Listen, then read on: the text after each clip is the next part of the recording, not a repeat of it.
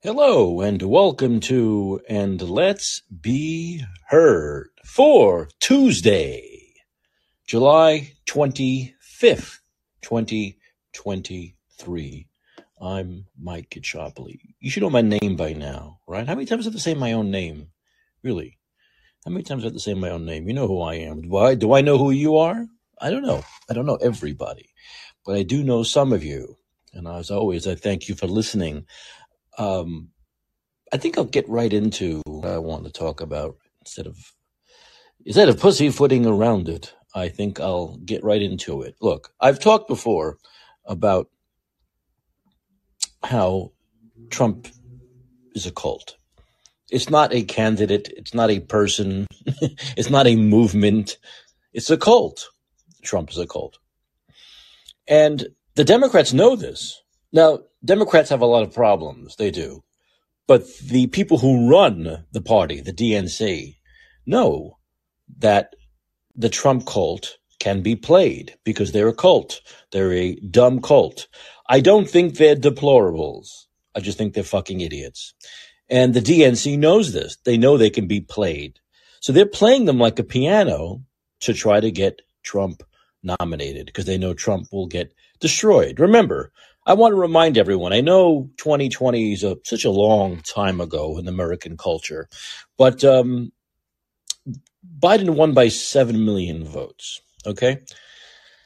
Biden, three years ago, won by 7 million votes. And he got the most votes ever for president of the United States, 81 million votes. Joe, Joe Biden, not FDR, not LBJ, not JFK, not Barack Obama. Joe Biden got the most votes ever because he was running against Trump. Okay. If you ran against anyone else, if you ran against anyone else, um, he would not have gotten uh, 81 million votes. Okay. He wouldn't have come close to getting 81 million votes against anyone else. So, um, just a reminder that he got 81 million votes, the most votes ever for president of the United States of America. I don't know how many times I have to say that. Now, of course, the Trump cult will say, well, it was rigged. All those votes were added. You know, the mail-ins, it was, you know, people voted seven times. But the truth of the matter is, he got it because he was running against Donald Trump, right?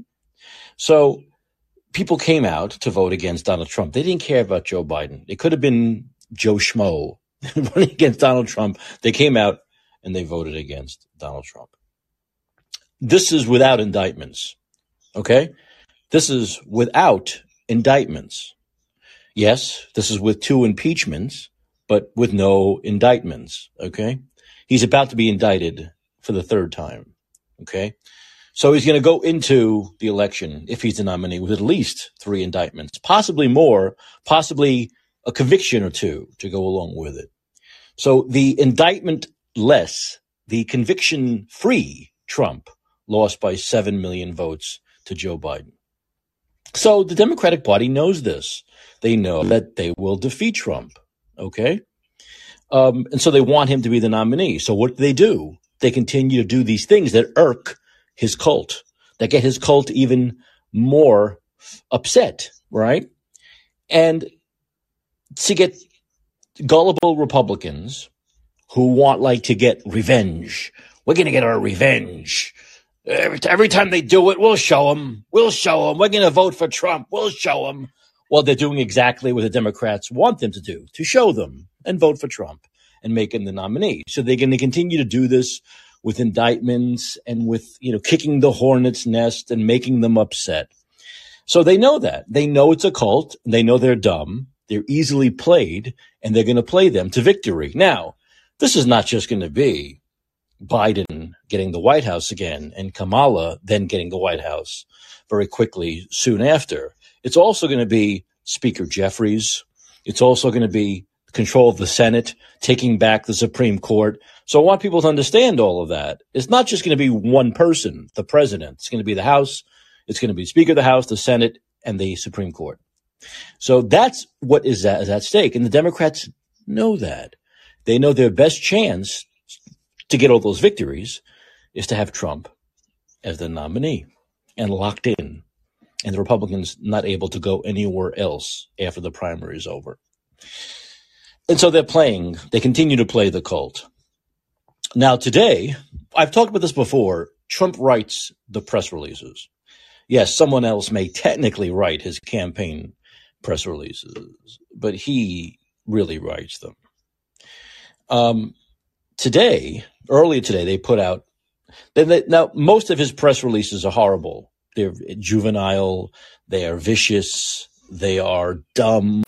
They are idiotic. But this is the worst. And this, from what I understand, is even losing some of his supporters. Now, I don't believe he's losing his cult. Not the not the inner cult circle. They will never abandon him. They like this stuff. They want more of it. But there are some people who are on the fence, and he's lost them. This is what it, it, it read. July 25th, 2023, Trump, Make America Great Again 2024, Bedminster, New Jersey. Unholy alliance. DeSantis campaign colluding with Biden's weaponized DOJ to stop President Trump and the MAGA movement. From inception, the DeSantis campaign was doomed, beginning with a total failure to launch. Ron DeSantis has warmly embraced establishment RINOs and never Trumpers. Despite millions of dollars spent to promote his candidacy, Ron finds a way to fall to new all-time lows with every coming poll. Now, amid yet another failed reboot, DeSantis and his establishment handlers have resorted to directly parroting the talking points of radical leftists. When Ron DeSanctimonious was most recently summoned before donors to explain his flailing campaign, his top lieutenants admitted to lighting donor money on fire. Though even more telling, a top DeSantis fundraiser confessed that their strategy relied on endless political prosecutions of Trump by radical leftist prosecutors. As the DeSantis campaign continues to utterly collapse, Ron has shown he's willing to take the side of deranged Marxist prosecutors and the radical left for any shot at stopping the nosedive that he has left him in third place, heading only south.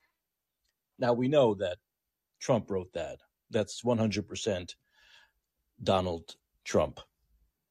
It's absolutely unhinged. It's absolutely deranged. And of course, it flies in the face of actual facts and evidence, which is that we know that the left wants these Trump indictments to help Trump. These indictments, as we know, help Trump. They don't help Ron DeSantis. They help Donald Trump. That's why with every indictment, he seems to go up Trump in the polls. If they helped Ron DeSantis, DeSantis would go up, Trump would plummet in the polls with every indictment. So of course this flies in the face of actual common sense, actual evidence, which is that the indictments help Trump. So the last thing Ron DeSantis wants is more indictments. Stop with the indictments because they only help him. And so we know this is total bullshit. Obviously, it's also total bullshit and with no evidence whatsoever that he's in collusion with the, the Biden Department of Justice. And at every step, with every indictment, he has come out and said, and he has said once again today, that these indictments are politically motivated and he'll end this kind of politically motivated attacks when he is president of the United States. Okay. So every time this has happened to Trump, DeSantis comes right out and defends Trump and says this is the politicization of the Department of Justice. So not only does he always defend Trump, okay, but he also knows that it always helps Trump every time there's an indictment. So this ridiculousness with saying that DeSantis is now in cahoots with Biden and the leftists and the Department of Justice and Marxist prosecutors has even lost people who were maybe deciding to vote for Trump or who definitely had voted for Trump in the past. The man is insane. He's certifiable. Look, I'll say it. People don't want to say it. This country, this world would be better if Trump and Biden were no longer on this earth. There's no doubt about this. Really, there's no doubt about it. If you woke up tomorrow and found out that age had finally gotten to Trump and Biden, would you be upset? Let's be honest. I want honesty. I don't want feel good shit. Okay. That's for the left. Feel good shit, feel good nonsense. Most people, and it's backed up by polls, people don't want Trump or Biden again. The majority of Americans don't want either of them to have another term. But really, think about it. If you woke up tomorrow and found out that age, age, had finally gotten of age or you know age it could be you know natural causes. It could be the could be the the the the, the vaccine which is killing more people every day now. But if you woke up tomorrow and you found out that that was it trump and biden gone would you would you care? Would you would you feel good or bad? I want to know. I know i'd feel great. I would feel like the world forget about the country the world is better off without either of these guys being involved. Look, if they were just ordinary citizens, I wouldn't care. There are a lot of jerks out there. There are a lot of jackoffs, a lot of douchebags out there on both sides of the political spectrum, but not with the power that these two men have and the, the power that these two men wield. So yes, there's no doubt to me the world would be a better place, not just the country, the world, if Trump and Biden were not around anymore. Um, and that is a sad statement that I like hope that this, I mean, these are my hopes when I wake up that Trump and Biden are no longer around and that Aaron Boone has been fired as manager of the Yankees. That, that's, where, that's where my life stands. That's where my life stands right now. So, and those of you who are Yankee fans out there, who are sports ball fans, especially Yankee fans, who understand my sentiment on that. Um, but it, it's simply I think, unspoken by most people that we no longer want these two men around anymore. They are they are poison. They're political, not just political poison, they're societal poison. We have Joe Biden, who's been a career liar, and now we know a career criminal. This Biden enterprise, this criminal enterprise, has gotten away with this for 50 years now. Well, I don't know. Maybe he wasn't a criminal in 1972. I don't know if you start out a criminal. But at some point over the 50 years, he became a criminal. And his family decided they knew how, they were learning how to basically be a criminal enterprise, right? And uh, that's what you get when you don't have term limits, right? If there were term limits, that probably never would have happened. But the power that Biden wielded for 50 years, constantly getting reelected by idiot voters, going from Congress to Senate to vice president to the presidency finally, um, has corrupted him and he learned how to make money that way, right? He learned how to make money being a supposed to be a public servant, but he learned how to enrich his family illegally, criminally, knowing that it would be much more difficult if he were a Republican. But with the media being 90% on his side, he could get away with it. And that's why when people say, well, all right, now it's over, you know, how many times you have to hear that? Now it's over. Now, it, it's not because he still has 90% of the media on his side. So now, no matter how much evidence comes out now that he's president and it's tougher to hide this stuff, maybe that's what he, maybe that's what finally got Joe Biden. He was able to hide this until he was the top dog. And then once you're the top dog, even though he had been in politics for a half century and had a lot of power and was a very important political figure, until you're the top dog, they're maybe not going to come after you, right? So now he's the top dog, and all of this stuff is being revealed.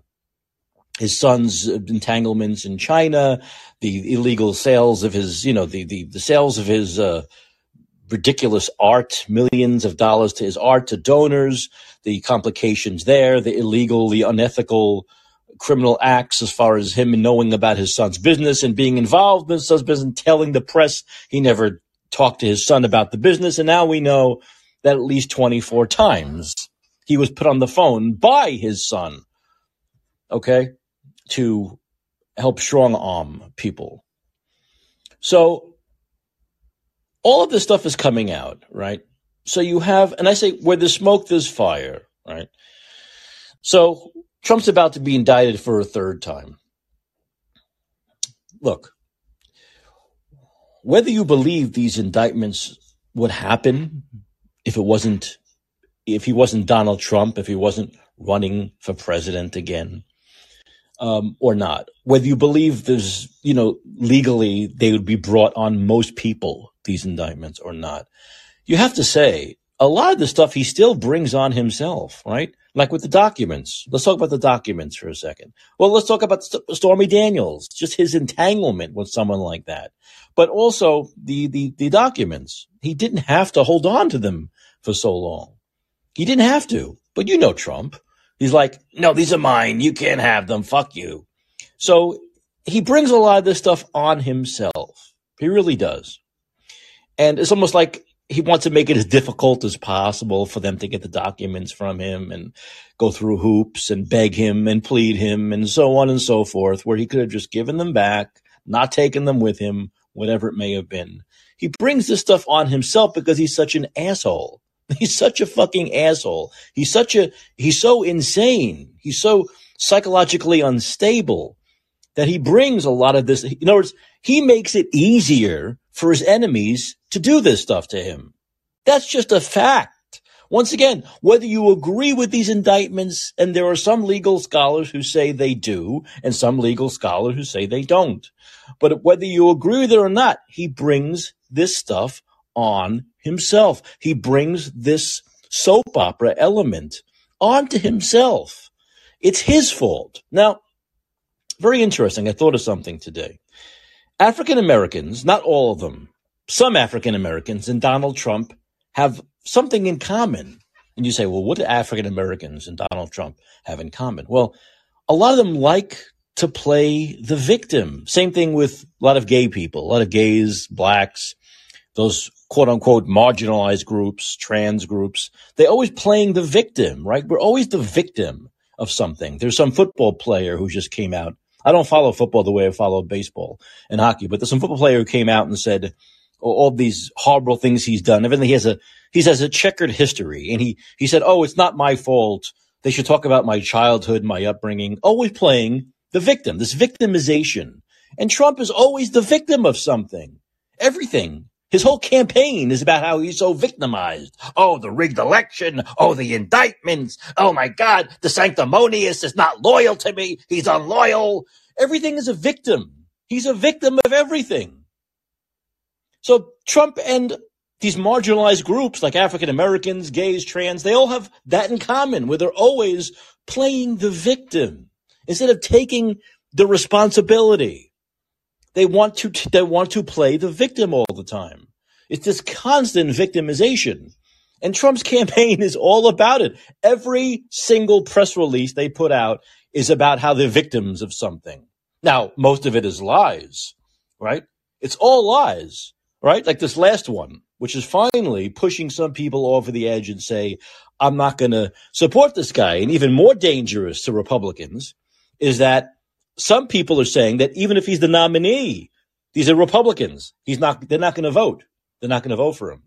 That's the danger you have with Donald Trump is that he will alienate people along the way to a possible nomination as well, where they will say, I'm not going to vote for him. I'm one of them. Remember, about five, you know, up until a few months ago, I was saying that I will vote for whoever the Republican nominee is against Joe Biden. Now I'm not too sure. You see what I mean? This is what he's doing. This is what Trump is doing. He's making people like disgusted to fill in his name, whether it's in a primary or in a general election. And that's very, very dangerous because that means that gives Biden even better chance of winning. But like I said, it's this constant victimization and this absolute nonsense that DeSantis, I mean, it's I, even talking about it, I feel like an idiot because it's so stupid that DeSantis is disloyal because he's running for president against the great Donald Trump. Like this is owed. Now, once again, this shows the hypocrisy of Trump and his cultists, where they were the ones who were who were slapping Hillary in the face and her supporters for saying it's her time, right? It's her time. Do you remember that? Hillary and her supporters said, "Who's this Donald Trump? He's never even been in politics. It's Hillary's time. It's her time. And Trump and his supporters rightfully said, no, you have to earn it. But now all of a sudden, it's his time. And how dare DeSantis run against him? So it was okay for Trump to run against Hillary Clinton, but it's not okay for Ron DeSantis to run against the great Donald Trump. So once again, this shows the hypocrisy, but I understand it. It is hip- it is hypocritical. It is absolutely idiotic because anyone can run against anybody at any time for any office. You have to earn it, especially president. You have to earn becoming president. You don't just get it because you had it before. Okay. So of course it's idiotic on the surface, but they're in a cult, so they don't care. They don't care. That's the thing about the cult. And that's what Democrats are playing so well. They know it. They know his supporters are so fucking stupid that they'll fall for this. Hey, let's indict him again. He goes up another three points in the polls. Let's indict him again. He goes up and uh, that's why, of course, it's so ridiculous for the Trump come out and say that the DeSantis, DeSanctimonious as he calls him, wants him to be indicted. Every time he's indicted, they shriek because they know his idiot supporters support him even more. So this is what we're dealing with here. And this is very dangerous. This is very, look, I'll say it again. I believe Ron DeSantis, in the end, the end isn't now. The end isn't November. In the end, we'll win the primary fairly easily. And we'll go on to defeat Biden or Newsom easily. But this is a very dangerous game. It's very dangerous that someone like Donald Trump could actually have a real chance. A real chance that someone who's so mentally unstable could actually have a real chance to become president again. Or, if he were to win the primary, Joe Biden would have a great chance of becoming president again at 82 with no faculties whatsoever, right? He can't walk straight. He can't talk straight. He doesn't know where he is half the time. He's got Alzheimer's and he can become president again. So this is what I mean when I say if I woke up tomorrow and I found out that age, father time had finally gotten to Trump and Biden, I wouldn't shed a tear. I'd be very happy. I'd be very happy because I would know the world is better because of it. The country will be better. The world will be better not having them in politics anymore, not having them possibly be president for four more years. And once again, this would never be the case if we simply had age limits for running for president. Something that's very simple as an age limit. We have a we have an age minimum. Why not have an age maximum? There was once again that doesn't make any sense. That we should have a minimum but not a maximum. That's and it certainly doesn't make sense that someone can't be president yet at 34, but at 99 they can be president. Doesn't make any really. Come on, people. Does that make any fucking sense? That at 34 you can't be president, but at 99 you can. Of course not. So what we need to do is make a maximum age. Make a once again. I, I think that's the best route here because we're seeing that people. We know that people lose it at a certain age. We're not seeing it. We know it. We're just seeing it more than ever because we have two 80 year olds running for president. Um, but we know that. We know that once you get to a certain age, you know, come on, where else can an 80 year old, most 80 year olds can't even get a job as a Walmart. Once you're 80, that's even old for a Walmart greeter. And yet they can be president of the United States. It's silly. It's stupid. So the best thing to do is to make a maximum age where you cannot run. And we can talk about that. We can discuss that. We can discuss it, right? What the age should be. Somewhere between probably 70 and 75, I would say. But if you're not going to do that, then take away the minimum age. If you're not going to have a maximum age, it's only fair that you shouldn't have a minimum age or make it the voting age 18. So an 18 year old can run for president. Because the way it is now is absolutely ridiculous. It makes absolutely no sense. And no one wants to talk about this. See, it's uncomfortable to talk about. Is this uncomfortable to talk about age? Is it uncomfortable to talk about it? Because I'm going to talk. I'm going to make this a show of uncomfortable things to talk about.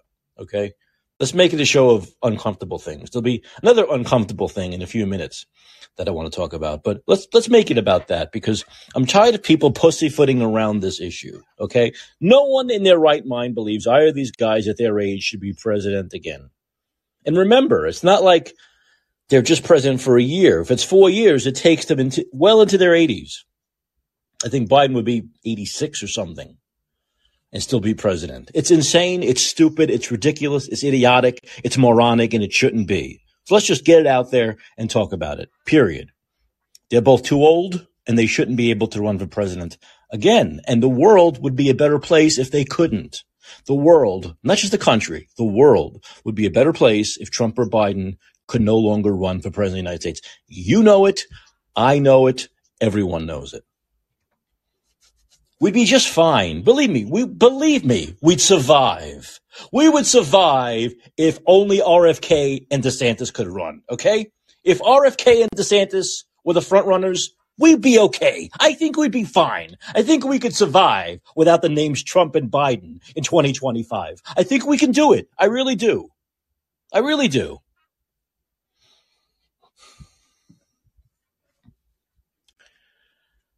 Um, yeah, and like someone says in the comments on this ridiculous Trump press release, remember this is from Max Alago. I love it. Max Alago on on Twitter, on X, on X. Reminder: Don't give a principled defense of Mr. Trump on anything. He will turn around and accuse you of doing the exact opposite. No wonder he can't get good people to work for him. Yes, and he expects. We know this. We know this from his time in politics as president in his hires and also in his business uh, business dealings before is that he believes in one way loyalty. You're loyal to me. That's it. He doesn't have to be loyal to anyone else. It doesn't matter that DeSantis backed him for president in 2020. It doesn't matter that DeSantis backs him every time he's indicted. It doesn't matter. No. One way loyalty. He doesn't have to be loyal in return. You have to be loyal to him. What does that sound like? Who, who, who believes in one way loyalty? A king. A king. A king believes in one way loyalty. The king does not have to be loyal to you, but you better be loyal to the king. Right? That's what Trump believes he is. He is a king. And he needs to be humbled needs to lose his crown, at the very least. But it's good to see there are people. Now, once again, this is the world of X, so I don't know. I don't know how much it's the real world because we know maybe about only about four percent of Republican voters use Twitter, so it's a very small percentage. So we don't know, but I do see people on Twitter saying, "That's it. This is the last straw." Right, that's it. I was on the fence and I'm not going to vote for him now. So hopefully, with something like this, he's going to lose people. That's that's that's my hope and my dream. Um, there's other stuff going on, believe it or not, other than Trump and DeSantis. So, Gutfeld, Greg, Gutfeld, comma Greg, he is on a very, you know, he has his own show on, on Fox News, Gutfeld, at 10 o'clock Eastern now, but he also is a part of the five, which is on five o'clock Eastern every day. It's actually the highest rated show on television and it's five people, right? And it's usually four conservatives and, and one liberal. And, uh, he made some remarks. This was in response to, oh, we'll talk about Kamala, of course. Kamala hasn't gone to the border. The borders are, hasn't gone to the border, but she goes to Florida to protest their, the way they're teaching kids in schools. Um, so they were talking on the five. Jessica Tarlov, the the liberal, and uh, and she was talking about. Um, they were debating the new education stuff in Florida, which requires middle schoolers to be taught that slaves learn skills they could use to their personal benefit, which is of course true. Um, and it's actually emboldening. What it says is slaves learned. Slaves could learn things, right, to help them, to help their case, to help their cause, which is all true and actually good. Okay, because it doesn't matter. It's like in words, it doesn't matter how bad. In other words, if slaves in the situation they were in could learn skills to use to their personal benefit, it shouldn't stop any of us from learning. Okay, to further ourselves, and it's actually true. It's actually true. The more you knew as a slave, the more you learned, the better chance you had to better yourself and and survive and maybe be smart and and and get out of your situation. It's always better to know more than to know less. Plus, that's a that's a true thing. That's true. It's not it's not made up. It's not fake news. It's real. So anyway, and you know, so there's backlash from edu- from civil rights leaders, sparking debate about history and race and slavery should be taught in the schools, so on and so forth. And so, you know, Harris went down there and um, accused Florida education officials of, of gaslighting. Um, so Tarlov on Fox defended Harris, saying that she's uncomfortable with the idea of allowing middle schoolers to be taught that some enslaved people benefited from in, benefited from enslavement. Um, but they didn't benefit from that's not that's not in the curriculum. It's not saying enslavement was good. That's a lie. It's not that they benefited from enslavement. They benefited from learning things and knowing more and getting that edge. That's what they benefited from. Okay. And on top of that, look at the hypocrisy of the liberal. This is uncomfortable to them to teach middle schoolers this, but to teach kindergartners about sex change, that's fine. That's okay. To have books in kindergartens showing pictures of boys going down on each other, that's okay. This, oh, this is so uncomfortable though. This is uncomfortable. They're such hypocrites. Anyway, I kind of digress what Tarlov said was obviously I'm not black, but I'm Jewish. Would someone say about the Holocaust, for instance, that there was some benefits for Jews, right? While you were hanging out in concentration camps, you learned a strong work ethic, right? Maybe you learned a new skill, she said. Gutfeld um, responded by saying that some scholars have made the case that individuals in concentration camps needed to develop skills to survive. Did you ever reach man's search for meaning? Vic Frankl talks about how you had to survive in the concentration camp by having skills. You had to be useful. Utility, utility helped keep you alive. He referred to the autobiography of Frankl, an Austrian physicist and survivor of the Holocaust, who detailed how he found personal meaning through his experiences in concentration camps. He remarks how the remarks drew rebuke from the Auschwitz-Birkenau Memorial and Museum, which in a lengthy statement posted to Twitter on Tuesday explained that it is essential to contextualize his remarks. So what they said in their very long tweet, and I'll pull that up in a second. Yes, this is one of those tweets that you can only do if you have Twitter Blue like me. It's like a 5,000 word tweet. So they said that they wanted they anyway they gave it some contextualization right? Um which is fine. Okay. The statement notes that while some jews may have used their skills or usefulness to increase their chances of survival his remarks do not represent the complex history of the genocide. No kidding. So he's on a show which they each get about a minute to speak so is he supposed to go into this lengthy a discussion, this war and peace like discussion over this? Of course not. Yes, they added context to it. Wonderful. Great. Good for them. It's not his job, Greg Gutfeld, to add context to it. He doesn't have the time. It's a fucking hour long TV show where they have six subjects that they cover with five of them talking about each subject. Now, how fucking stupid is this? It really is. What's supposed, what is Gutfeld supposed to do? Do a dissertation on this whole thing? What he said, his statement was true.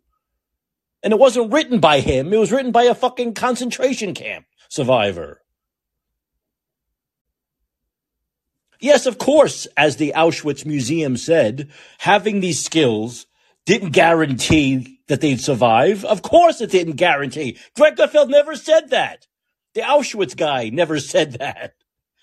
He simply said learning the skills gave you a better chance increased your odds because then you were seen as useful to the nut jobs who ran the concentration camp. So what's what's the problem with that? You you if you were a slave and you you, you learned skills, you were more useful to these slave drivers. You were more useful to them. You'd work yourself up. You'd work yourself out of the cotton fields, maybe into the kitchen, maybe into the house. Okay, that's true. What is wrong with talking about the fucking truth? This is the problem with liberals. Everything has to feel good. It doesn't matter if it's fact. It doesn't matter if it's true. If it doesn't feel good, you can't talk about it. If it doesn't feel good, you have to pretend it didn't exist. If it doesn't feel good, you can't teach it.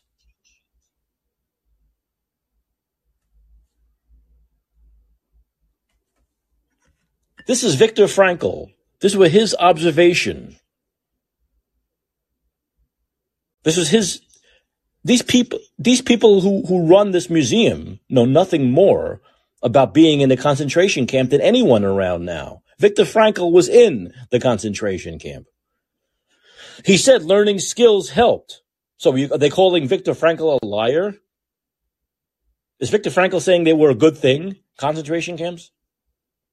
No, he's not. He's talking about his experience.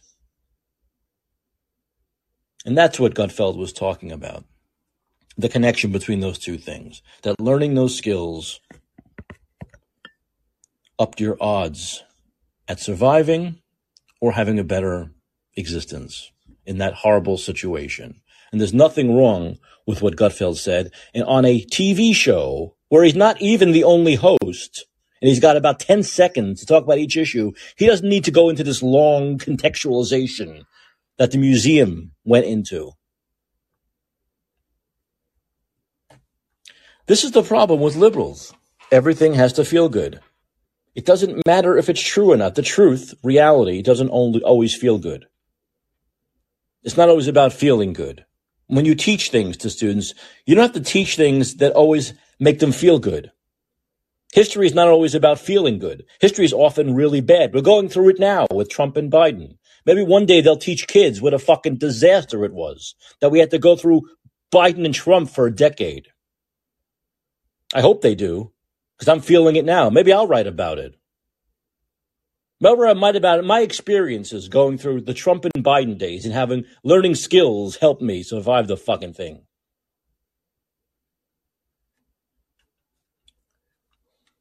These people always want to pretend that we have to sugarcoat everything. Everything needs to be sugarcoated. So what they want to teach kindergartners is that, oh, it's okay. If you feel like cutting your dick off, it's, that makes you feel better. Let's talk about how it's okay to do that. But no, no, we can't teach. We can't teach about the history of racism or the Holocaust or real things that don't feel good. We can't talk about any of that stuff. We can't talk about that. We can't talk about those uncomfortable things like slaves or people in concentration camps needing to develop skills to survive. Can't talk about that, even though it actually happened. Why would you feel uncomfortable teaching kids about things that actually happened? Because a liberal always has to feel good. It's always got to be about I feel good. I want I want everyone to feel good.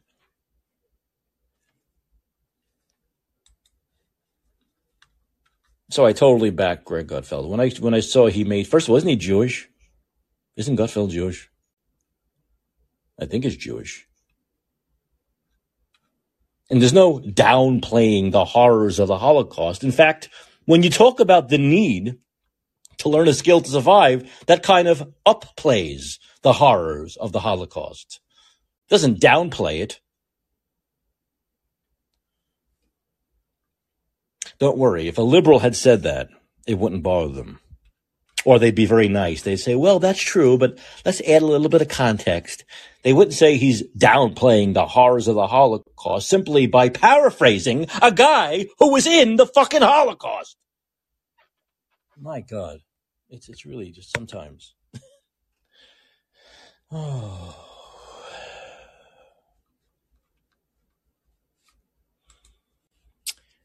difficult sometimes. It's difficult. It really is. And part of it is this having a certain narrative you want to push, right? You got to push that narrative, right? That uh, if a conservative says something, it's got to be wrong, right?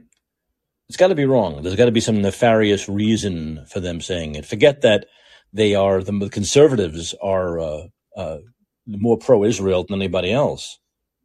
Conservatives are the ones who are pro-Israel. They're not pro-Palestine. The liberals are the ones who are pro-Palestine. So what are these people talking about? There's no cons- consistency in anything they talk about. Going on to another subject. so, uh, not if you heard about LeBron James's 18 year old son had a heart attack. The kid's 18 years old. He's a top elite athlete who's a basketball player who's uh, following in his uh, father's footsteps. And uh, he had a heart attack. Had a heart attack. 18 year old. Not just any ordinary 18, not an 18 year old who's like 300 pounds who's sitting there playing video games or tweeting. We're talking about a, top athletic 18 year old in great, perfect shape, ripped body who plays sports all the time, who had never had any problems before the COVID vaccine, who just uh, had a heart attack. And so now was brought up the subject once again of the uh, the shots and myocarditis and um, this is the problem. This is what I've talked about so many times on this show is that they knew this vaccine was dangerous. They knew it. They knew it would cause heart problems, right? But what they also knew, which is why these people need to go to jail, is that there'd be no way to prove this. So this is this is what I want to talk to Peter McCullough about: is that when can we start proving it? When can we make the link between the vaccine, the boosters, whatever, and myocarditis, or let's say these these uh, events, right? Heart attack, strokes, seizures. How how do we make the connection? Because what they count on is that we never can. And so whenever something like this happens, no matter how many times it happens, I'm a crazy conspiracy. We're all crazy conspiracy theorists for bringing it up. And that's what I'm guessing they were betting on when they started putting these things in people's arms, that they knew there'd be a very good chance that they'd cause this stuff. But then they also knew that we wouldn't be able to prove it. So they knew, oh, they'll just, we'll just call them all conspiracy freaks, Trumpers, anti-vaxxers, and people can die forever and no one's going to be able to make the link. So that's my question is we can talk about, we know it. We know the vaccine is causing myocarditis. It caused strokes. It's causing seizures. It's causing death. That's a fact. But how do we prove it? That's my question. And will we ever be able to prove it?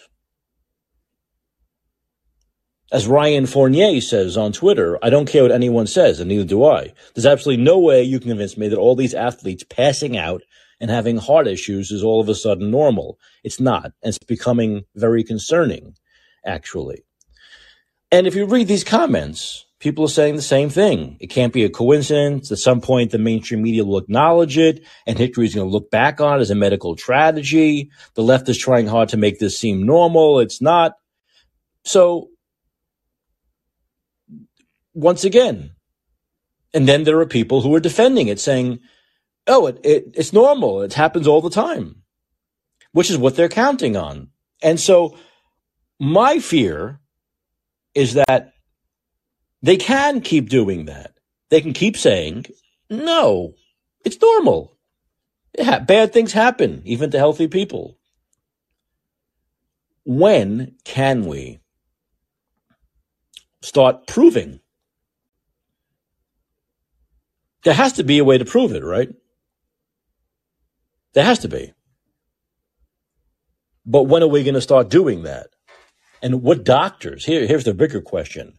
What doctors will take the initiative and start doing that?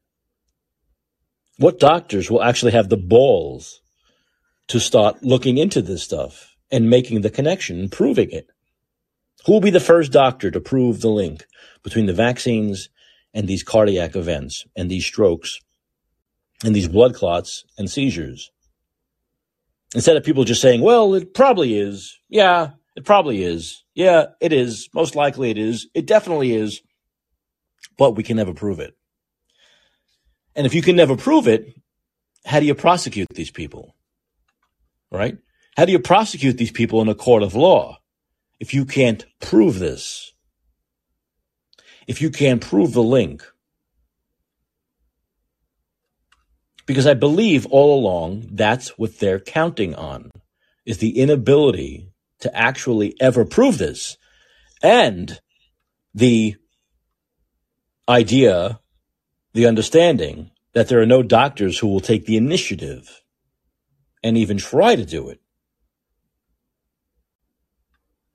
And the medical community will just jump on people and say, no, this is all, uh, you're, you're, you're having conspiracies. It's a conspiracy. But we do know the fact of the matter is, this is not a court of law. It is, it's true. We know this. The vaccines were dangerous. The vaccines have caused heart problems. They've caused myocarditis. We know because we have facts. We have higher mortality rates. We have more young people dying than we had before. We know the myocarditis. Doctors and nurses are now saying they've seen cases that they never saw before. The amount of cases, they never even thought about myocarditis before. And now they're seeing many more cases. The cases are exploding. So the numbers are there. The facts are there in black and white. But there's no one who's making the link between these increased numbers and the COVID vaccine. Once again, a link that you can use in a court of law. And when will that ever happen? And will there be any accountability? if that can't happen. I, I, I believe it wholeheartedly. We're going to see more and more of this stuff because there's no time limit on this because the vaccine stays in your system and also because people keep getting boosters, especially older people. So I think this is all going to get worse and worse and worse. So we're going to see more and more young people having heart attacks, young people dying, uh, people getting uh, seizures and strokes. And but once again, will we ever be able to prove it? Will we ever be able to prove the link between all this and the and the juice, the vaccine juice? But one guy we can blame, because we do know these vaccines were neither safe nor effective, is uh, the father of the uh, vaccines. Who, who's the father of the COVID vaccine? Who's the father of the COVID vaccine? Well, he'll actually it readily admit it still, and that's Donald Trump. Donald Trump is the father of the COVID vaccine. And yet he still goes out there. All we know about how they were never effective, how they never stopped the spread, how they're causing health issues. He still goes out there and touts it as though it's this huge achievement. And his cult is so strong that these people hate the vaccine. They have always hated the vaccine. Many of them never even got the vaccine because they hate it so much. Yet he is the father of it, continues to admit he's the father of it, take credit for it, and it does nothing to shake his cult. Can you imagine that? This is how strong this cult is. It doesn't matter if the vaccine hurt or killed you or your loved ones. It doesn't matter if you're in the Trump cult that he takes credit for that death or injury. You're still backing him. That's how insane this cult is. This could be, and I, I don't think I'm overstating this, the most dangerous cult in the history of the world. More dangerous than any cult that's come before. More dangerous than, I know, the Koresh. More dangerous than the, the people who were in the sweatpants and flew into outer space more dangerous than Jim Jones, more dangerous than Chuck Manson. This could be the most dangerous cult in the history of the world. Nothing shakes their love for this douchebag. Nothing. And I don't know where, I, once again, psychologically, I'll need to have some kind of a psychiatrist on here to talk about this because I don't know where it comes from. I don't know. I, I, there are bits and pieces I get, right? I get the anti-establishment thing, I get the outsider thing, but there have been anti-establishment people before Bernie. There have been, you know, kind of outside the mainstream beltway Kucinich. There've been there've been candidates like this before, but what is it about this guy? What is it about this guy where he's able to develop this cult? Kucinich at the time, uh, Howard Dean at the time, they had strong followings. Bernie had a very, very, very strong following. I was part of it, but it wasn't this cult where their person, their candidate, the individual that there's their cult leader could do no wrong. And I don't understand totally psychologically the hold that this man has on these people, which is once again why I would not be upset if I woke up tomorrow and he were no longer with us, because that hold, at least to some point anyway, would be over. And it's a very sick, cancerous, grotesque hold that he has on people. And I, once again, psychologically, I can't put my finger on it because there have been times when I've agreed with him in the past, right? There have been times when I've had sympathy for his plight in the past, but I've never been enveloped in his cult. So I, I don't know where it comes from. I don't know what I have. What do I have in me that these people don't have in them? What is what are, what are they lacking that the rest of us who are not in that cult have? What is it? And what is the connection that he has on them? Well, the woke is a dangerous thing too, but it's a, but that's not one person, Daniel, right? That's like a, that's like a woke thing. That's like a, I don't even call it a movement. It's a thing that's happening. But that, that doesn't even to have, I don't think that's even going to have the sustaining, the sustainability, the power that this guy has. Remember, this is one person. I'm not talking about an idea. I'm not talking about trans stuff or woke stuff. I'm talking about one individual comparing, I want to compare Trump to like David Koresh. I want to compare Trump to like Charles Manson, to Jim Jones, that kind of a thing, where it's one person, a cult leader. Woke doesn't have necessarily a cult leader. It has a lot of people involved in it who believe in it, whether they'll admit, admit it to it or not. And of course, a lot of them even change the definition of what it means. A lot of them like wear it as a badge. I'm very woke. I'm, I'm, I've seen it. I'm glad to be woke. I'd rather be woke than asleep. They don't even understand what it means. Or they don't want to admit what it means. But this is like a separate thing. This is a guy. This is one individual. This is a person. Let's put it this way. If any one person who, who was part of the woke movement, if any one person who was like, who you'd say, oh, that person is too woke. If they went away, that would not die with them. This guy controls everything. If this guy went away, where are they left? What are they left with? It's like, you know, Jim Jones or, or, or any cult leader. Once that cult leader is gone, the movement usually, the cult usually dies. And this, this is a, just like one person having, having such a an, an immense hold on people. Where no where facts every fact is impervious. Every fact is impervious to their to their cult worship of him. I mean seriously you think once again uh, i'm thinking like a sane person when i think well uh, i'm a republican and i'm a, I'm a trump supporter but uh, I love DeSantis because of the, what he did during COVID, and I know he was the best Republican on COVID. And I was and I was loving him during COVID, and I, and I know people who have moved to Florida. Maybe I live in Florida, moved to Florida, and all this great stuff that I love Ron DeSantis for. Now I'm going to hate him because my cult member says I could hate him or I should hate him. That's what I'm talking about. That's an incredible hold, man. It really is. It's like I know deep in my heart someone's a good person, someone's done good things. And I've actually said many times how great this person is. But now my cult leader says I must hate them. And so not only do I hate them, I pretend everything that I loved about them, I hate about them now. That is something, come on, we've never seen that before. We've never seen that before. It's incredibly bizarre. That's something we talk about history and writing about history and writing about the history of the Holocaust or slavery or COVID.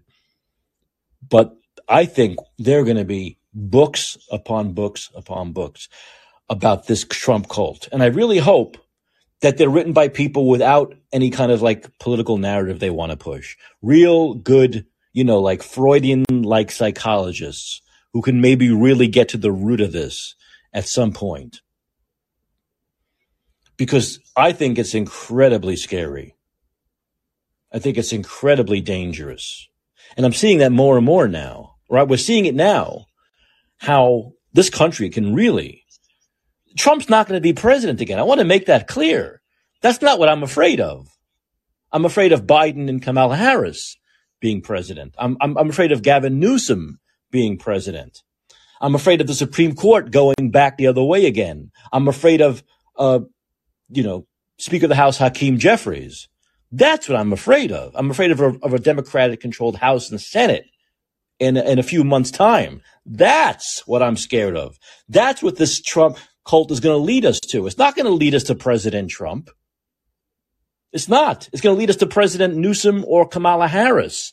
That's what's going to happen. It's, that's why it's so dangerous. It's going to push us over that cliff. And the cult members will just claim victimhood again.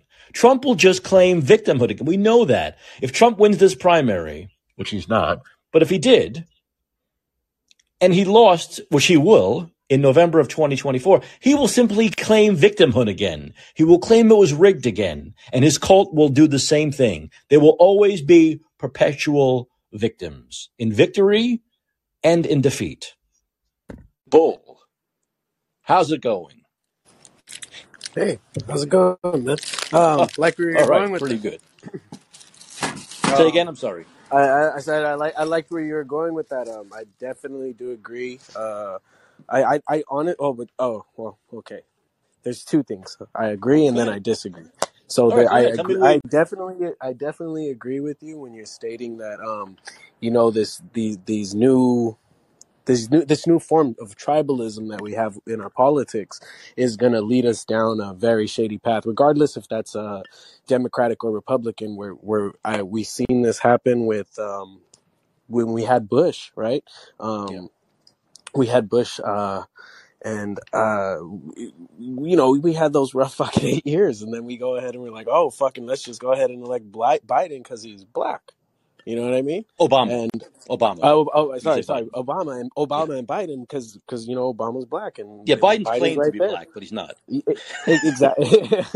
he said, "If you what did what did he yeah. say? If you don't vote for me, you are." Not. If don't for me, I'm you ain't black. You yeah, ain't black. that is crazy. Yeah, But but um, nonetheless, you know, so we do, and then we go ahead and we go back and forth on these Republicans and Democrats, and then we get somebody like Trump who's like, you know, just fucking kind of supposedly in you know uh, locker room talk. We since he's utilizing locker room talk, we think he's shooting it straight, not realizing that you Good know point. he's he Good he's point. he's still he's still he's still in the fucking he's still in the hierarchy he's still in the fucking old he's an he's an oligarch in the sense of what he's done in business and how he's you know he's still a part of these people but he's telling you he's a part of these people and that's why people are like oh he's so real he's so this and that You know, that's a great point you just make. That a lot of his followers, especially his cult members, believe that Hmm. because he's caught saying something like, remember, this is just so like, look, this is just like this indictment stuff. P- normal people will say, well, if you're indicted, that's bad for you. But not with his cult, man. With his cult, the indictments are good. With every indictment, they want to propel him to the White House even more, right? And we saw that with that grab him by the pussy statement. Most people who are not in the cult say, oh, Jesus, that's got to hurt him. We know that helped hundred percent. with his so cult. this is a a real good ex, um example I can use is like Bill Maher's content, right? I like Bill Maher. He's hmm pretty fucking funny. Yeah. Um, I've watched him since I was a kid. That was like my in a form of that was my Carson because I didn't really fuck with Kimmel and I didn't really fuck with uh, you know, uh, I fucked with Letterman a little bit, but Yeah. um, he was a little bit above me. Like I didn't Right. understand some of the jokes he was dropping and my knowledge wasn't there. So when I got into him, I was a little older, but nonetheless. Bill Maher is out of fucking touch with reality because he he kicks it in a mansion all day, right? Yep. So some of the jokes you hear him say and you're like, bro, you don't nah, you don't even know. Yeah. Like you're not a part of the, the group, but you act like you're a part of the group to get that that fandom, right?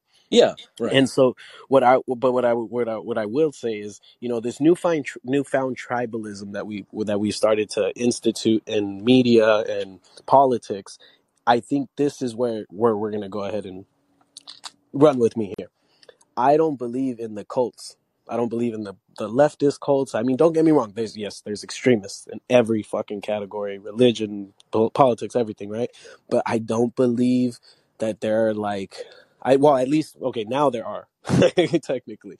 But um I don't believe it was like a Trump cult or a Biden cult or like the trans cults, right? Like I don't believe there was a woke cult. I think it was the way that media skewed it and put it in our face every day. Trump MAGA cults, Trump MAGA Mm. quotes are, oh, now look at the, um, then the Fox News goes and, oh, well, look at the leftist cults and this, that, or the other.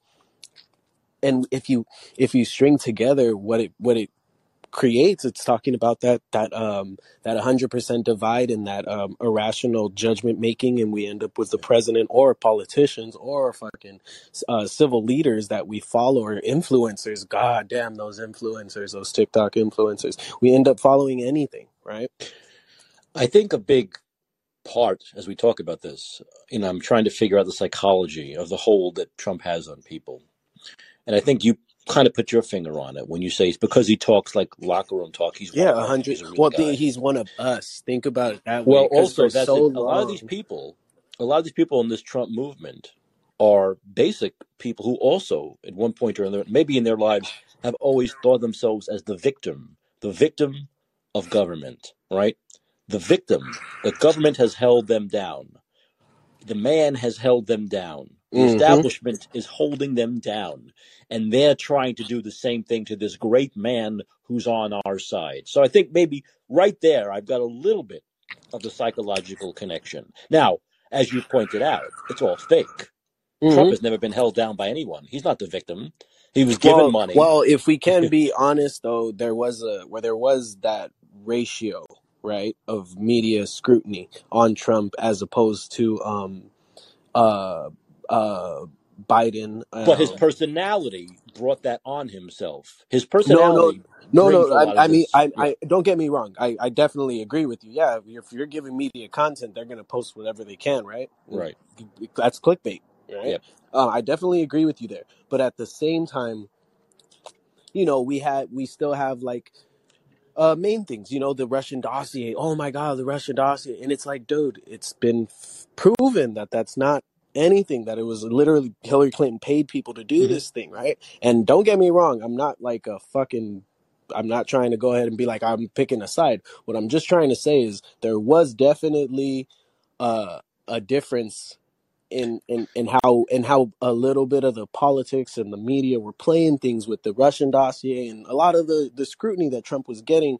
Um, um, I'm Oh, gonna just I'm gonna I'm gonna kind of the left wing media is full of shit too. I, I've never said Oh they're yeah, not. yeah, no, no, no. You know, There, so there, it's and it's this is, it. but this is the thing. It's, it's so. This is because I loved what th- this is why I'm, I'm kind of like I'm in it with you because I did uh, definitely agree with you. It, this kind of environment that we're in, this tribalism, this fucking you're right. You know, I mean, you're you you can't be right because one percent of your thing is not what I agree with, so you're wrong, right? Um, we start getting that hive mind and stuff like that. So Mhm. I'm I'm just more along the lines of I definitely agree with you that this is this is definitely like some form of like fuckery that is going to go ahead and push Yeah. us into a category where we cannot return from by picking politicians the way. Well, and it seems as though in this country we can't deal with like like the the most normal person can't win, right? We can't elect a normal person. Why can't we just elect a normal person? Mm, That's that's my question to you. It's like a, a normal adult. You know, the normal adult that has the nice little family, the good wife, the family, the way it used to be, right? you Like want to hear hard truth? yeah, the Camelot days. You know, like a, a normal guy. You know, does not not a huge ego, not a cult leader, not someone who it's all about them and not about the country. It's about them and what's best for them and their brand. But what, Yeah. what what's happened here? Well, we So just can't have normalcy? Are our lives is that empty? this is that hard truth, man. It's the it's the aspects of how we politicize things. Like me, I started I live in California, right? So hmm I started looking into like, you know, how to help parks around my neighborhood. And the way that it's designed, man, it's it, it's not really meant for um aid. It's that you're you the they I guess it's a form of a budget thing and things like this. There's all these politics play into something that's like, hey, bro, I just want to go ahead and give free haircuts at the park from this time to this time. You know what I mean? Like that's not that shouldn't be hard. But you know, we put a lot of things, and it's I guess these little things. I think I think it's this. It's the minor inconveniences in life that go ahead and uh, churn us churn us away. Yeah. And if we wanted a normal little guy to do it I'm sorry to say it, bro, but nobody wants to bust their ass anymore. Nobody likes to work too. I don't get it anymore. I, I personally, I work. I fucking try to do my my civil duties, my Yeah. community duties, and you know, get everything in there. Hang out with my family, do my thing, live my life, and try not to make excuses for myself. Take accountability for, hey, I don't got that much money in the bank. Well, I haven't really been doing this and that. I could do this more. I've been slack. You know what I mean? I feel hmm like we're in a society where people do not take accountability and people are more so in the aspect of like oh it's um it's easier to blame something than go ahead and look at yourself and fix it you know Well, it is, and we're living in this uh, era of victimhood. Victimhood, and it's it, like I said, it could be groups like uh, you know African Americans or gays or trans people, or it could be someone like Donald Trump, where it's like, or his some of his followers, where it's like we're always the victims. They're always out to get us. That's kind of a, a conspiracy thing in its own right, yeah right? That they're always out to get you. We're always they're always out to get us. They're always out to get us. You know, and that's uh, a a big part, I think, of that of that movement. And yeah how much Trump like knows what he's doing and doesn't know what he's doing, I'm not sure.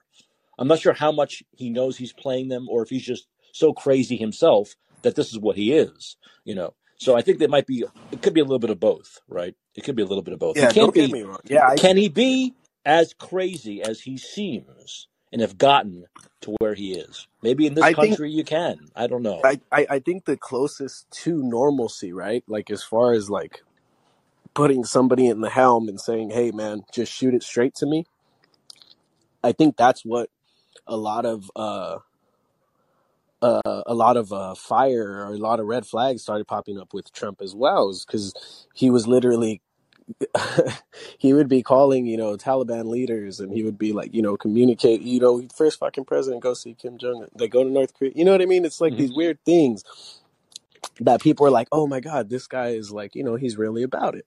And if you look back in time, like what presidents wanted to go ahead and talk to their other, you know, to to uh uh what's his name um who wanted to talk to Castro. You know, you look at John F. Kennedy, and then you look at Right? Robert F. Kennedy. These guys wanted to um, talk to the the Russian prime ministers and all. You know what Nixon I mean? Nixon in China. Nixon in China. exactly, Yeah. and they and they had that same message as far as like you know we don't we need to understand where these people are coming from.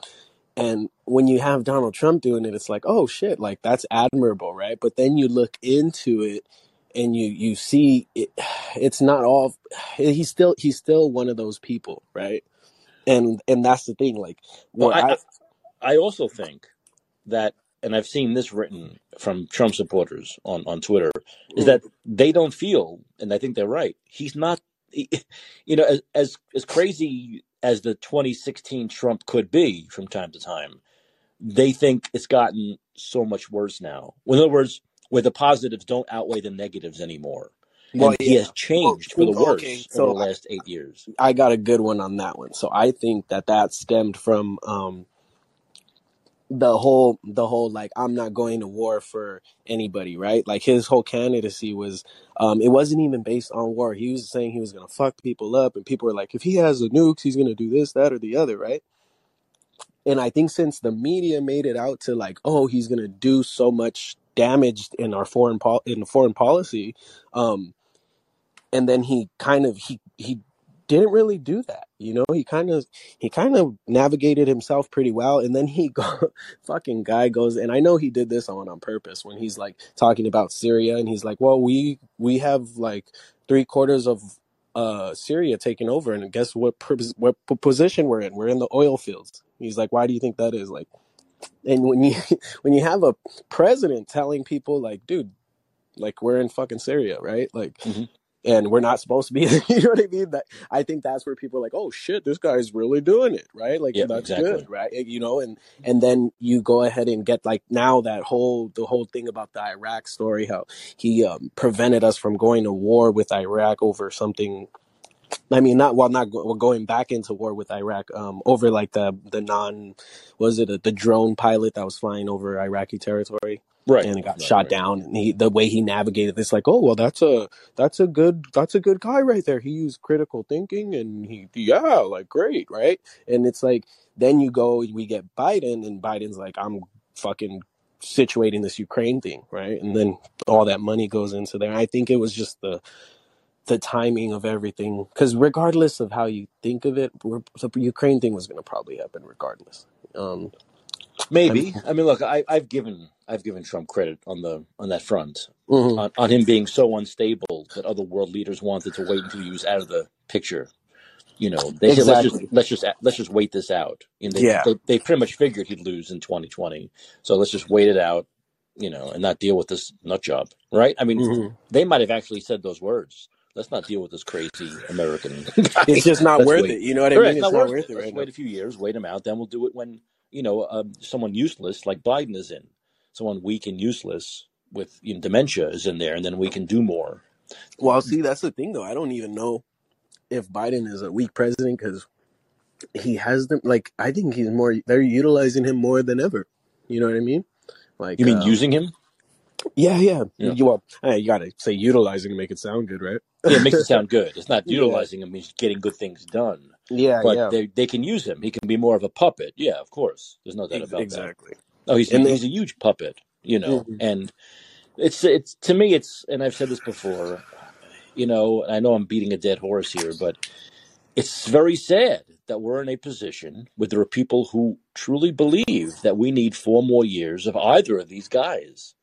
I mean, it's and that it's and that's the thing like well the, the, so the i i definitely agree with you there like this isn't logical right mm-mm. this is more of like an act of like this is like fuck i i, I gotta eat a cracker or i gotta eat um a piece of cheese that's in a mousetrap you know what i mean? It's like get i gotta choose this right? These are my options. It's like this is all i have right? And we've got we've gotten to this point with i think that what you were stating earlier is this this um the form of like i get eh, to kind of wrap it up in a, in a label is like a form of delusion and a form of idiocracy from Americans just hmm in total. We're so separated. We're so and and I guess I guess it, I don't even know. I was talking to somebody about um do you think like you know a place like California for instance I live in California you believe that like Cal, I do I believe if I ask myself do I believe Californians can all come together and do one simple thing as far as change homelessness right Yeah. no I don't think so there's so much diversity there's so much ideology here and people will it, it's that 1% that they don't agree with that ruins the whole plan and it doesn't change anything Yeah. then we, you know what i mean and i feel like we've been in this like circle and and it, they just spice it up with things like Trump and fucking, you know, like it's just like, oh, let's just throw this in there. It's gonna keep them entertained for a little bit, and it certainly has. You know, we've been stuck on this Trump and Biden thing. Who's gonna be around DeSantis? You know, all these different things. It's like we gotta focus on our policies. Let's see what's happening in inside of our thing. I and I think that I guess it starts. De- I, well, I don't know if you agree, but it, do you think it starts with more so like who we're putting in as governor and who we're putting in as you know like um state attorney uh, district attorneys and you know Well, we're seeing that. We're seeing that most of our you know most of our lives are most directly affected by these more local politicians right? Our mayors our governors the district attorneys. And i think people are starting to like understand that now right with the with the crime going up that a lot of these liberal das who are just letting these people out who aren't even prosecuting these crimes who are responsible for this that we need more law and order. We need we need criminals to be prosecuted it's pretty simple right? Prosecute criminals. Someone commits a crime yeah you put them away exactly that's it. It's it's it's really it's not brain surgery, man. It really isn't. You know, so so I i i think people are starting to see this. It's a you know, I think eh, we get so you know, into the sexiness of the presidential election Exactly. but we don't, people need to realize, I think they're realizing it more now, these local elections are so important to their everyday. In fact, the local elections, uh, to a, a, I think quite a big degree, are more important, affect their daily lives more than the Exactly. does. Exactly. Yeah. And this and this is what I was telling people because you know, I, I kind of talk to, you know, people in my community a lot. So I was just like, hey, like, you know, what do you think, what policies or what do you think you would need to get further in life? You know, what are the simple things? Like, and most of these people are talking about, you know, the government needs to do this, the government needs to do that. Yeah. And it's like, we've, we've, we've, I guess we've forgotten what the true concept of a patriot or an American is, you know? hmm and like you know creating your own establishment. And and i know there's a war on um uh independent businesses and things like that. I know it's not the fucking easiest thing to start your own business. But when when you put it onto scale as far as like how many people think you can start your own business a majority of people aren't even trying you know what i mean Well, They're, California makes it incredibly difficult. That's a Mhm. big problem. That's why a lot of people have. uh, That's why a lot of small businesses left here even before COVID. It's just so, there's so many yeah yeah regulations, so many hoops you have to go through. Exactly. I see so many businesses fail before they even get started because they don't realize all the all the all the all you know the the hoops they to permitting and Yeah, all that yeah yeah, all the, all the regulations, the and see and and and that's So the thing though like we a lot of these uh a lot of these town hall meetings are done not in secret. They're, they're they tell you hey you know this is this is uh this is when we're doing it. This is who's going to be here right? And you you can see there's you know that they they're putting these policies out but nobody's there. Nobody's actively you know trying to um, see what's going on and, and what policies are going to be passed because these minor inconveniences of life have affected them so much so dramatically that they cannot um, find the time in their day to go ahead and uh, come to these town halls which are probably going to affect their next year or their next few years you get what i mean? Right, and jordan peterson actually has a very good uh, uh, perspective on it. He said what did he say? He's like, he's like, I like protesters. He's like, they're very interesting people. He's like, you know, people who protest my my speeches and things like that. He's like, but you know what I learned is that I started doing my speeches at eight in the morning, Yeah. and there's protesters there. You know what I mean?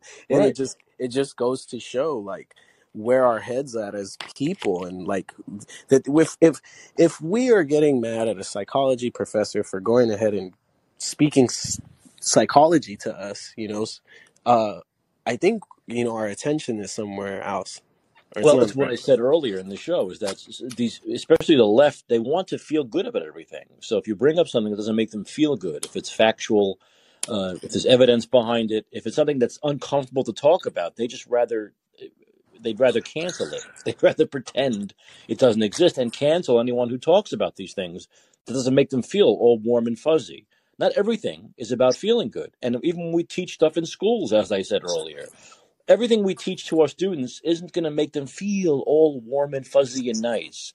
All right. There's a lot of stuff you need to talk about, you need to teach that may not have that narrative that the left wants, which is that kumbaya thing. We, we, we can't teach anything that's uncomfortable. That's the problem exactly you know and and so that's what we get with people like jordan peterson they bring up issues that are real issues that don't make especially people on the left feel comfortable and happy and warm and fuzzy and they'd rather just cancel the person rather than dealing with reality. and i that's think that that that that's a that's also a thing that plays a role in um in this whole in this whole viewing of politics right? We want to like we can i definitely I'm, I'm sorry to say it. I judge people. You know what I mean? I judge hmm them on the content of their character. You know what I mean? Like I'm like, bro, if you're a piece of shit, you're a piece of shit. But of course, if you if yeah you if you embrace that and you're like, hey, you know, I know I'm a piece of shit, and you hold yourself authentically, by all means, that's a that's a good piece of shit in my mind, right? a good piece You know what I shit we have, mean? I, we have a lot of a we have a lot of pieces of shit on the sidewalks here in san francisco You know, you know what I actual mean? shit Like, actual pieces of shit literal pieces of shit um, no, my um buddy but actually lives out there. Yeah. So he was i- telling it's um, where's where in California are you? Uh, I'm in uh, East LA actually. Oh, you're in East LA. Yeah, yeah, yeah, Yeah. Okay. So you're right there in the inner city, basically. yeah, yeah. I'm like 15 minutes from downtown. I, uh, you know, like I, I how how So you know all the problems that we have in, in the Oh major, yeah, you know, yeah, yeah. But see, in I think So exactly, bro. Like I, I feel like it's not really. How would I? I don't want to undermine it, right? Like I don't want to say people aren't working hard because I know, I know people. You know what I mean? They're they're they're trying, right? But at the same time, like there's no point.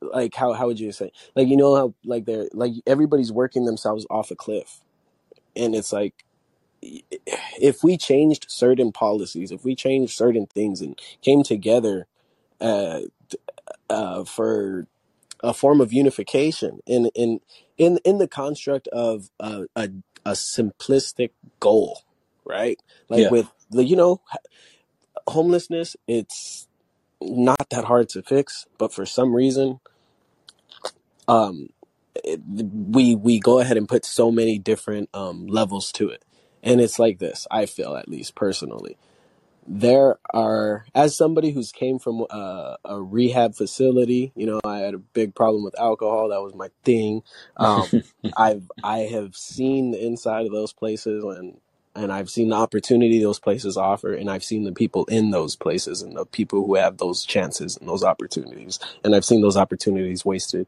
sure. And there much once again. Uh, People have problems, they have afflictions, but it's up to ourselves. It's up to us to get out of it, right? taking And accountability yes, taking of accountability and using the resources out there to get ourselves out of those situations and not constantly, constantly blaming other people. You know, it's, exactly they're always exactly always blaming like there's unnamed people, the exactly society, they're, they're blaming the system They're yeah, system blaming the know that system, right? the For the for you know keeping them and and down, for keeping if them down. and, and if you switch so what i would do when i would talk to certain people would be I, I i definitely know these people are you know going through withdrawals where outside smoking a cigarette. And they're speaking you know this illogical illogical fucking gabble. And i'm listening to them i'm truly listening to them though. So i can go ahead and you know give them a response that's not disrespectful but also um that's logical right? And for the most part when you i switch it like hey you know oh yeah yeah i got you um so but for the most part what what i've noticed is that um you so you switch the whole narrative of what they're saying you know the system's out to get me oh this that, that. okay do you believe in the universe And they're like, well, yeah, bro, of course I believe in the universe. You believe in energy and shit like that? Yeah, yeah, man. Energy, yeah, stay positive, you know? All right, great. Do you, so you're basically saying that the universe is out to get you then? And Right. then, and, Yeah. and, and then the whole fucking narrative changes in their mind. And then it's like, no, well, it's not the universe. And I'm like, but, but, but that's what you're saying. Speci- like if we zoom out, right? That's what you're saying. The universe is out to get you. And when you start to, that's when the people start to shut down, how you were saying earlier. And that's the thing. Now When you, remember, uh, logically, look, if these forces out there were so strong, nobody would be able to make it, right?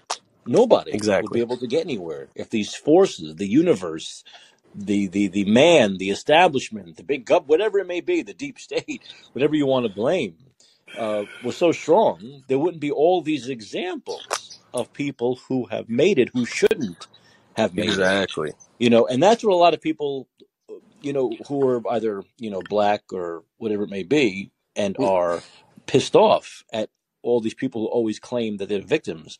Yeah. they But they are then, they try to say you know but i've made it.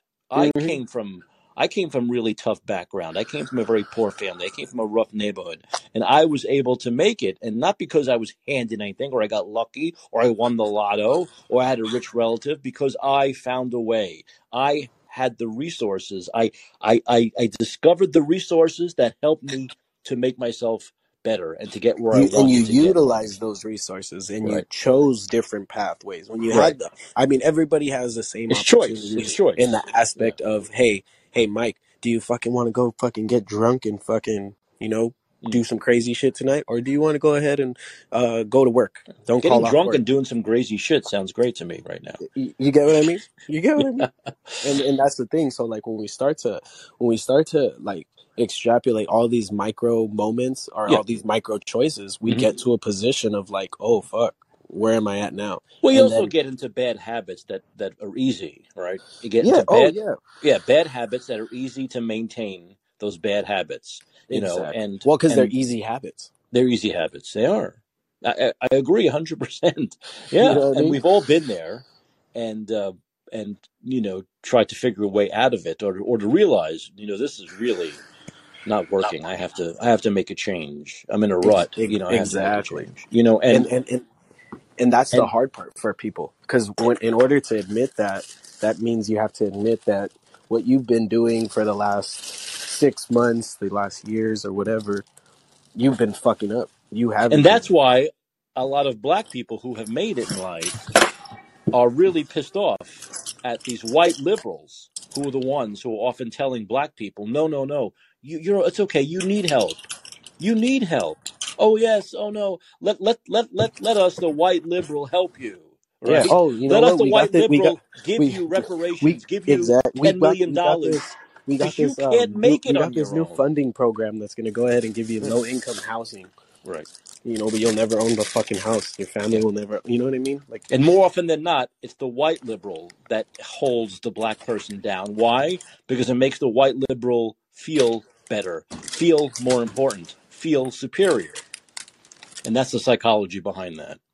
Yeah, and, it, and and that's the thing. It, it stays that way though, because people don't want to change. You know what I mean?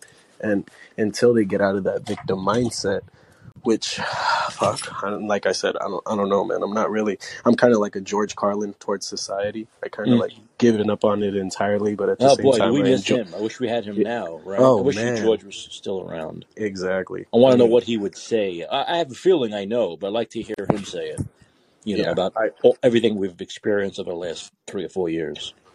Oh yeah, I mean, because when you, how would you say it? When you lay it all out, yes, okay, corporate interest and uh, corporate ties, everything converges. Yeah, these people are, yes, these people are in cahoots together, but it doesn't go ahead and change the fact that the the concept of utilizing critical thinking and all that gets you away from that trap. You know, and a lot of people don't I, I don't know man a lot of people just don't want to do the hard things you know they like that sim- simplicity that the easy going don't have to question shit just get through life and and then bitch about it the whole way though Right. Yeah. Thanks for the call, man. I appreciate it. no worries brother i Call, followed you man call again sometime. definitely brother All have a good one All right. Have a good one. You too. Yeah. So, optimization, like I said, it's it's it's a common thing. It's a common link between a lot of Trump supporters, Trump, and some of these groups that consider themselves marginalized. You know, you would think that African Americans or or gays and lesbians or the trans uh, people who consider themselves trans would have nothing in common with Trump and his supporters, but they actually do. This is this cycle of, of victimization. Um, I, I, you know, it, it got a little late. I wanted to go through. Sean Hannity had a town hall with RFK Jr. because, of course, no one on MSNBC or CNN will allow him to speak. So, and it was interesting. I liked the town hall, and there was some clips I wanted to play, but I'll we'll do it tomorrow's show. I'll play some. We'll also talk about Glenn Youngkin, who seems to be getting some press lately. But um, one thing I want to mention before I end the show is a really good, uh, a really good tweet from someone on Twitter named uh, very very funny Twitter handle actually, Whitey McWhiteface. MAGA is not a movement. MAGA is not a plan. MAGA is not a vision. MAGA is a slogan. MAGA is a Twitter handle. MAGA is a grift. Nobody in that movement fights for any conservative principles. They don't fight for fiscal conservatism. They fight for a man. DC sees and smiles. And that's perfectly said. And that man fights for himself. He doesn't care about his cult members. He doesn't care about, uh, he doesn't care about his constituents. He doesn't care about the voters. He doesn't care about America. He certainly doesn't care about the Republican Party and what's best for the Republican Party. He cares about what's best for Donald John Trump. That's it. All right. I think I'll end on that note. There's some other things, but we'll we'll move it to yeah, we'll move it to tomorrow's show. We'll also talk about Joe Biden talking about book banning and all of that. And uh, I'll play that some of those RFK Jr. clips from the uh, from the Hannity uh, town hall. Okay, the name of this show is "And Let's Be Heard," and it airs weeknights, 11 p.m. Pacific, 2 a.m. Eastern. So I'll see you right back here tomorrow night. But until then, this is Mike Caccioppoli reminding you that your influence counts. Use it